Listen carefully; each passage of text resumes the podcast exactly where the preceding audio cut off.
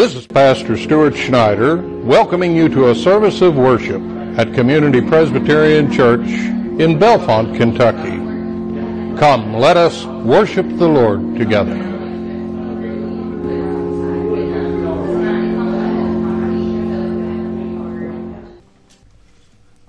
Let us pray. Lord of all power and might, the author and giver of all good things, Graft in our hearts the love of your name. Increase in us true religion. Nourish us with all goodness, and bring forth in us the fruit of good works. Through Jesus Christ our Lord, who lives and reigns with you and the Holy Spirit, one God forever and ever. Amen. Our first reading is from the book of Exodus, the third chapter, the first 15 verses. Moses was keeping the flock of his father in law Jethro, the priest of Midian. He led his flock beyond the wilderness and came to Horeb, the mountain of God. There the angel of the Lord appeared to him in a flame of fire out of a bush. He looked, and the bush was blazing, yet it was not consumed. Then Moses said, I must turn aside and look at this great sight and see why the bush is not burned up. When the Lord, Lord saw that he had turned aside to see, God called to him out of the bush, Moses, Moses. And he said, Here I am. Then he said, Come no closer. Remove the sandals from your feet, for the place on which you are standing is holy ground. He said further, I am the God of your father the God of Abraham, the God of Isaac, and the God of Jacob. And Moses hid his face, for he was afraid to look at God. Then the Lord said, I have observed the misery of my people who are in Egypt. I have heard their cry on account of their taskmasters. Indeed, I know their sufferings, and I have come down to deliver them from the Egyptians, and to bring them up out of that land to a good and broad land a land flowing with milk and honey, to the country of the Canaanites, the Hittites, the Amorites, the Perizzites, the Hivites, and the Jebusites. The cry of the Israelites has now come to me. I have also seen how the Egyptians oppress them. So come, I will send you to Pharaoh to bring my people, the Israelites, out of Egypt. But Moses said to God, who am I that I should go to Pharaoh and bring the Israelites out of Egypt? He said, I will be with you, and this shall be the sign for you that it is I who sent you. When you have brought the people out of Egypt, you shall worship God on this mountain. But Moses said to God, If I come to the Israelites and say to them, The God of your ancestors has sent me to you, and they ask me, What is his name? What shall I say to them? God said to Moses, I am who I am. He said further, Thus you shall say to the Israelites, I am has sent me to you. God also said to Moses, Thus you shall say to the Israelites, The Lord, the God of your ancestors, the God of Abraham, the God of Isaac, and the God of Jacob, has sent me to you. This is my name forever and this is my title for all generations. Listen for the word of the Lord in this reading. Our second reading is from Matthew, the 16th chapter, 21 through 28. Jesus began to show his disciples that he must go to Jerusalem and undergo great suffering at the hands of the elders and chief priests and scribes, and be killed, and on the third day be raised. And Peter took him aside and began to rebuke him, saying, God forbid it, Lord. This must never happen to you. But he turned and said to Peter, Get behind me, Satan. You are a stumbling block to me, for you are setting your mind not on divine things, but on human things. Then Jesus told his disciples, If any want to become my followers, let them deny themselves and take up their cross and follow me. For those who want to save their life will lose it, and those who lose their life for my sake will find it. For what will it profit them if they gain the whole world, but forfeit their life? Or what will they give in return for their life? For the Son of Man is to come with his angels in the glory of his Father, and then he will repay everyone for what has been done. Truly, I tell you, there are some standing here who will not taste death before they see the Son of Man coming in his kingdom. Listen for the word of God in this reading. The trajectory of Moses' life was absurd by any measure. His first three months of life were spent in a Anne Frank sort of existence as his mother concealed his very existence because Pharaoh had de- decreed that all male Hebrew children should be killed at birth. Mom hid him as long as she could. Then, thinking shrewdly, just like every mother does, she put him in a basket, a little ark, and daubed it with pitch so it was waterproof, placed it in the bulrushes, and put her daughter in a position where she could watch what might happen. When Moses' little ark was found by Pharaoh's daughter, of all people, she said, This must be one of the Hebrew children.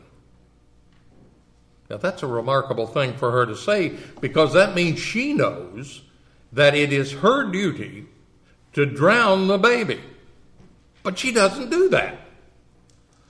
What's a Hebrew child to her? She's Pharaoh's daughter. She's royalty. And this baby is anything but royalty. By any reasoning, we would expect her to follow her father's degree, decree and wave the child to a watery grave. Absurdly, she doesn't, and instead adopts the child as her own. Now, I wonder how that played out at home. Pharaoh comes home from a hard day oppressing the people and says, Hey, who's this extra kid? Pharaoh's daughter coyly replies, That's my son, Daddy. Pharaoh roars back at her, And how did that happen? And she says, It was a miracle. It was hugely unlikely that this charade with a Hebrew boy could ever play out successfully until the child was grown. And I would suggest to you that its very unreasonable, unreasonableness is meant to catch our attention because the story of Moses is one unreasonable thing after another. As a member of Pharaoh's household, Moses was living the good life. No worries, mate. But when he saw an Egyptian beating a Hebrew, he intervened and he killed the, the Egyptian. Now, who does that if you're a member of the royal household? It's absurd. Then he has to flee Egypt to escape punishment and wound up shepherding sheep in the wilderness. From a member of Pharaoh's household to a shepherd trying to manage some of the dumbest creatures on God's green earth is quite a fall. Why would he do such an absurd thing? Tertullian was a third century church father, and he's often quoted as having said, Credo quia absurdum, which can be translated, I believe because it's absurd. Tertullian's point is that abs- abs- absurd, unexpected events may be just the events to which we are to give heed simply because they are so unlikely. Credo quia absurdum. I'm paying attention because it's absurd, and because I pay attention, I am able to recognize a miracle when it happens.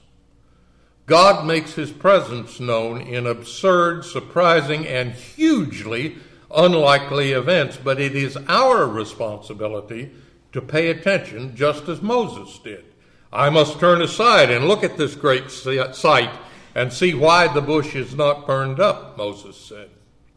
When something absurd happens, we're to stop what we're doing and pay attention to it.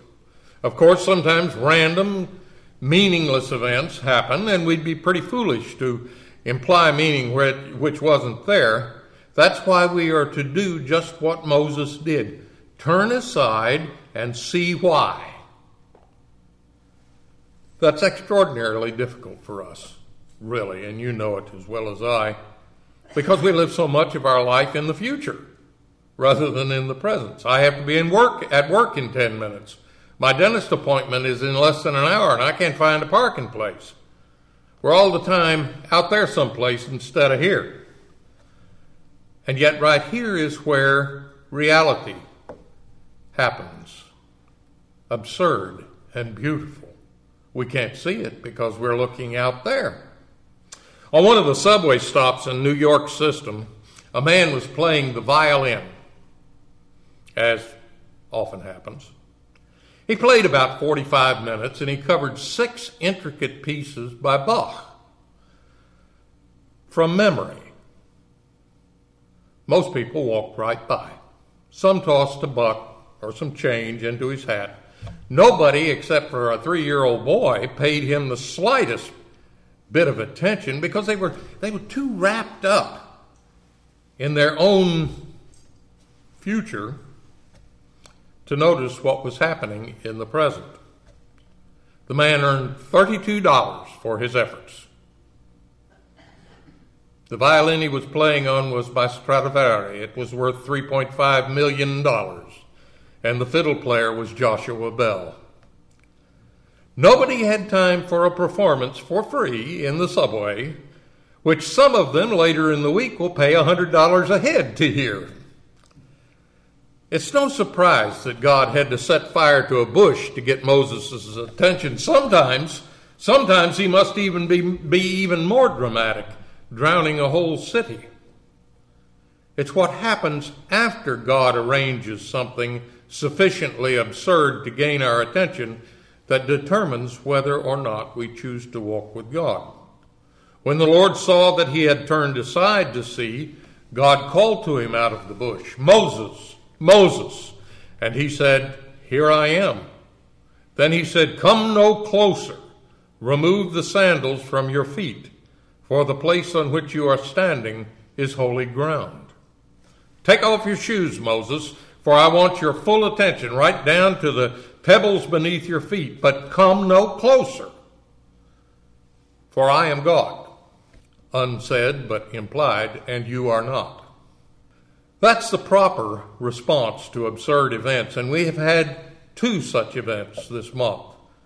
In Charlottesville, two groups imagined that they were empowered to carry out God's justice, resulting in the death of an innocent young woman. In Houston, strangers put their lives in peril to rescue thousands of strangers.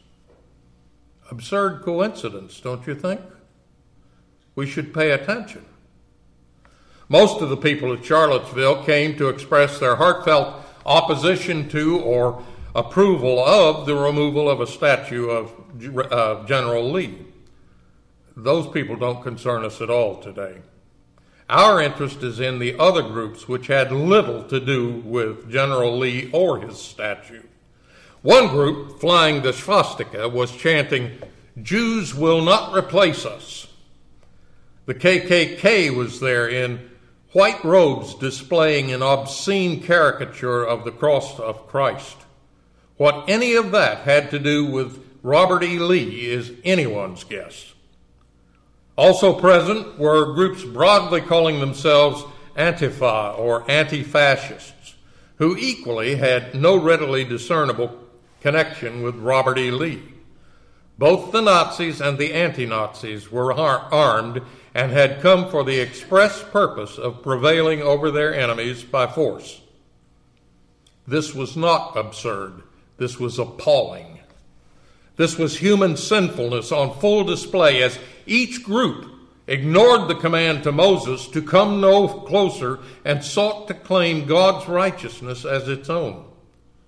We saw in real time how readily we mortals are to find our rectitude in the sins of our brothers and sisters. How easily we forget that darkness cannot drive out darkness. Only light can do that. Hate cannot draw, drive out hate. Only love can do that. And then it began to rain, and rain, and rain, until we had a 500 year calamity, an absurd amount of rain from a storm which, unlike most storms, just sat over Texas, pouring out grief and mourning upon the people. In contrast to what we saw at Charlottesville, what did we see as Houston, that great city, drowned? We saw the People's Armada and the Cajun Navy paddling into the storm to rescue strangers. We saw people opening their homes to shelter those with no refuge.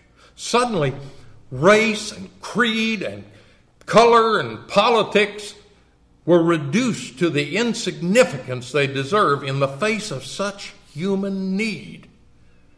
Differences in political preference or skin color, which had so recently fueled the violent outbursts that cost a young woman's life in Charlottesville, now seemed insignificant, though the cost of showing love to those in need was huge. In the rush to rescue those in peril, two volunteers died and five others were swept away when their boat hit a power line. The storm water in the streets through which volunteers and first responders waited to evacuate nursing homes where helpless seniors, I know you saw this picture, helpless seniors sat in their wheelchairs in waist deep sewage, contaminated with deadly heavy metals, fecal bacteria, and who knows what else. We will not know the total cost in human misery for those who will be sickened because of the water for some time to come. Perhaps it's absurd to think that the tragedy in Texas happened to give us an opportunity to repent the anger and violence at Charlottesville. Yet the proximity of these two events, properly viewed, grants us a perspective we did not enjoy before. Praise God for his gift of perspective. Amen. Please join with me, standing as you are able, uh, as we affirm our faith from the Apostles' Creed. I believe in God, the Father Almighty, the maker of heaven and earth. I believe in Jesus Christ, his only Son, our Lord, who was conceived by the Holy Ghost, born of the Virgin Mary suffered under Pontius Pilate, was crucified, dead, and buried. He descended into hell. The third day he arose again from the dead. He ascended into heaven, and sitteth on the right hand of God the Father Almighty. From thence he shall come to judge the quick and the dead. I believe in the Holy Ghost, the Holy Catholic Church, the communion of saints, the forgiveness of sins, the life everlasting. Amen.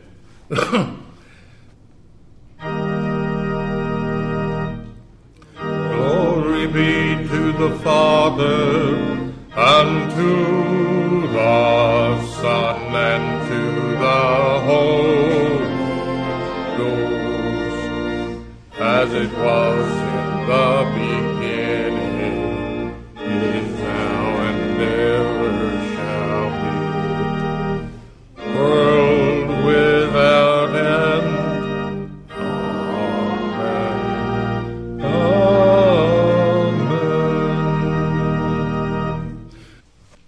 With the new perspective that I mentioned, that these two absurd events grants us, and as you think on them this week, keep in mind Jesus' words.